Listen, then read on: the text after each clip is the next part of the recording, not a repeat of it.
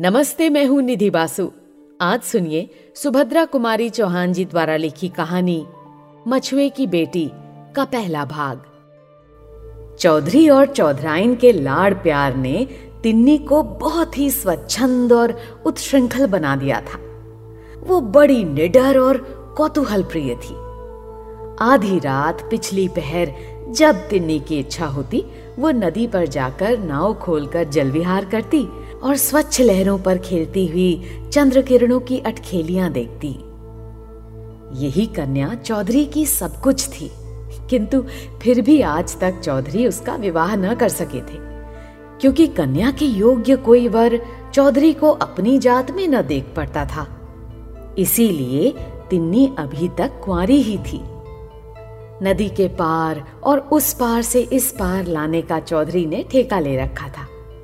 चौधरी की अनुपस्थिति में तिन्नी अपने पिता का काम बड़ी योग्यता से करती थी।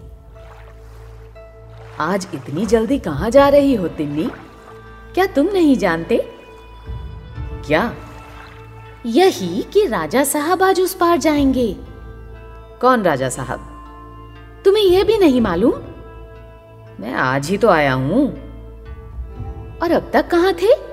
अपने घर तो जैसे मैं रात दिन घाट पर ही तो बनी रहती हूँ ना? इसलिए मुझे सब कुछ जानना चाहिए और तुम्हें कुछ भी नहीं। तुम मुझे वैसे ही तंग किया करते हो। जाओ, अब मैं तुमसे बात भी नहीं करूँगी। तिन्नी को चिढ़ाकर उसकी क्रोधित मुद्रा को देखने में युवक को विशेष आनंद आता था। इसलिए वो प्रायः इसी प्रकार के बेसिर पैर के प्रश्न करके उसे चिढ़ा दिया करता था। किंतु आज तो बात जरा टेढ़ी हो गई थी। तिन्नी ने क्रोधावेश में यह प्रतिज्ञा कर ली थी कि अब वो युवक से बोलेगी ही नहीं, इसलिए मुँह फेर कर वो तेज़ी से घाट की ओर चल दी। युवक ने तिन्नी का रास्ता रोक लिया और बड़े विनीत और नम्र भाव से बोला, तिन्नी, सच बता दे मेरी तिन्नी, मैं तेरा डांट चला दूँगा, तेरा आधा काम कर दूँगा। तिन्नी के क्रोधित मुख पर हँसी नाच गई। युवक उसके साथ डांड चलाएगा, उसे एक साथी मिल जाएगा। इस बात को सोचकर उसे बड़ी प्रसन्नता हुई। सच कहते हो, मेरे साथ तुम डांड चलाओगे? देखा, बापू नहीं है, मैं अकेली हूँ। यदि तुम सचमुच मेरे साथ डांड चलाने को कहो तो फिर बताती हूँ। सच? नहीं तो क्या झूठ? मैं डांड ज़रूर चलाऊँगा, पर पहले तुझे बताना पड़ेगा। इधर अपने पास ही कोई रियासत है ना?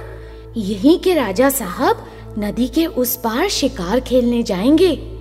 महीना पंद्रह दिन का काम है, मनोहर। खूब अच्छा रहेगा।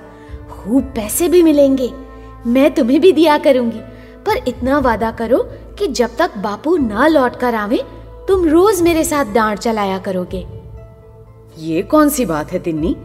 यदि तू मान जा तो मैं तेरे साथ जीवन भर डांट चलाने को तैयार हूँ। तो जैसे मैंने कभी इनकार किया हो। नेकी और पूछ पूछ तुम मेरा डांट चलाओ और मैं इनकार कर दूँगी। तिन्नी तो तू मुझसे ब्याह क्यों नहीं कर लेती? फिर हम दोनों जीवन भर साथ साथ डांट चलाते रहेंगे।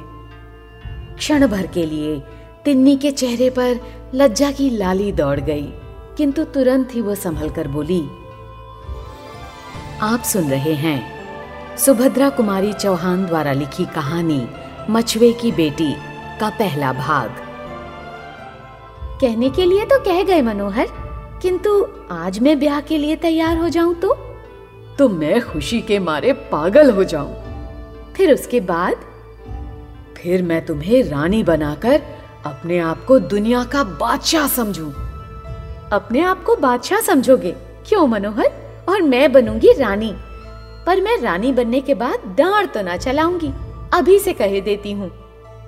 अरे तब मैं ही क्यों डांट चलाने लगा? मैं बनूँगा राजा और तुम बनोगी मेरी रानी। फिर डांड चलाएँगे हमारे तुम्हारे नौकर। अच्छा ये बात है। एक बड़ी नाव पर राजा साहब और उनके पुत्र कृष्ण देव अपने कई मुसाहिबों के साथ उस पर जाने के लिए बैठे।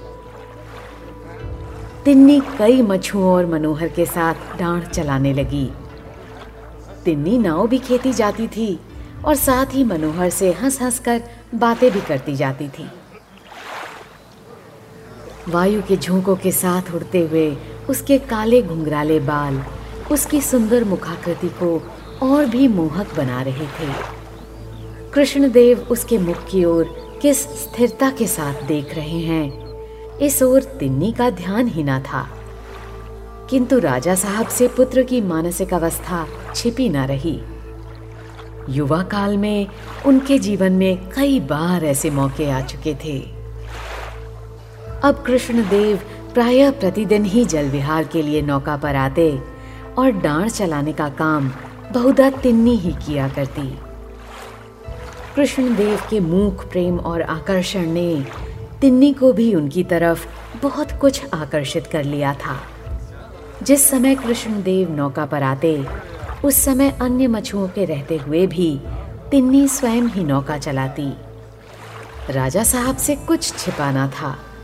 कुमार रोज जल विहार के लिए जाते हैं और तिन्नी ही नाव चलाया करती है। ये राजा साहब ने सुन लिया था। अतएव बात को इससे अधिक न बढ़ने देने के अभिप्राय से राजा साहब बिना शिकार खेले ही एक दिन अपनी रियासत को लौट गए।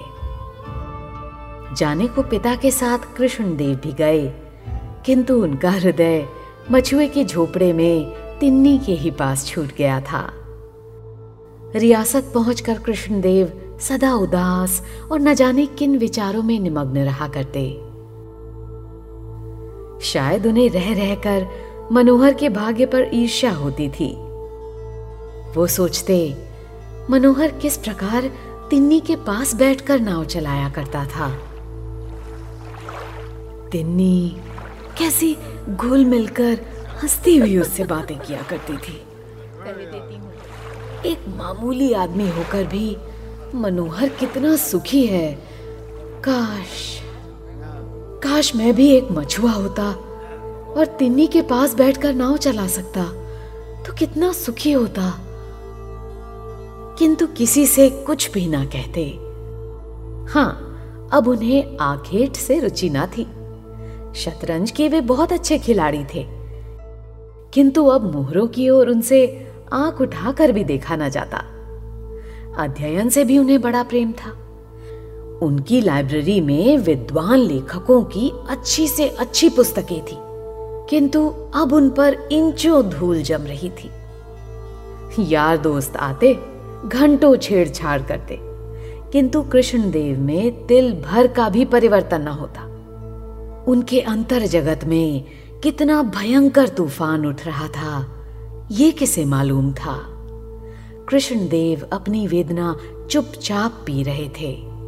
किंतु उनकी आंतरिक पीड़ा को उनकी शारीरिक अवस्था बतला रही थी। पिता से पुत्र की बीमारी छिपी ना थी। वे सब जानते थे। किंतु वे ये चाहते थे कि बात किसी प्रकार दबी की दबी ही रह जाए, उन्हें बीच में न पड़ना पड़े। आप सुन रहे थे सुभद्रा कुमारी चौहान जी द्वारा लिखी कहानी, मछुए की बेटी का पहला भाग। वाचन था निधि बासु का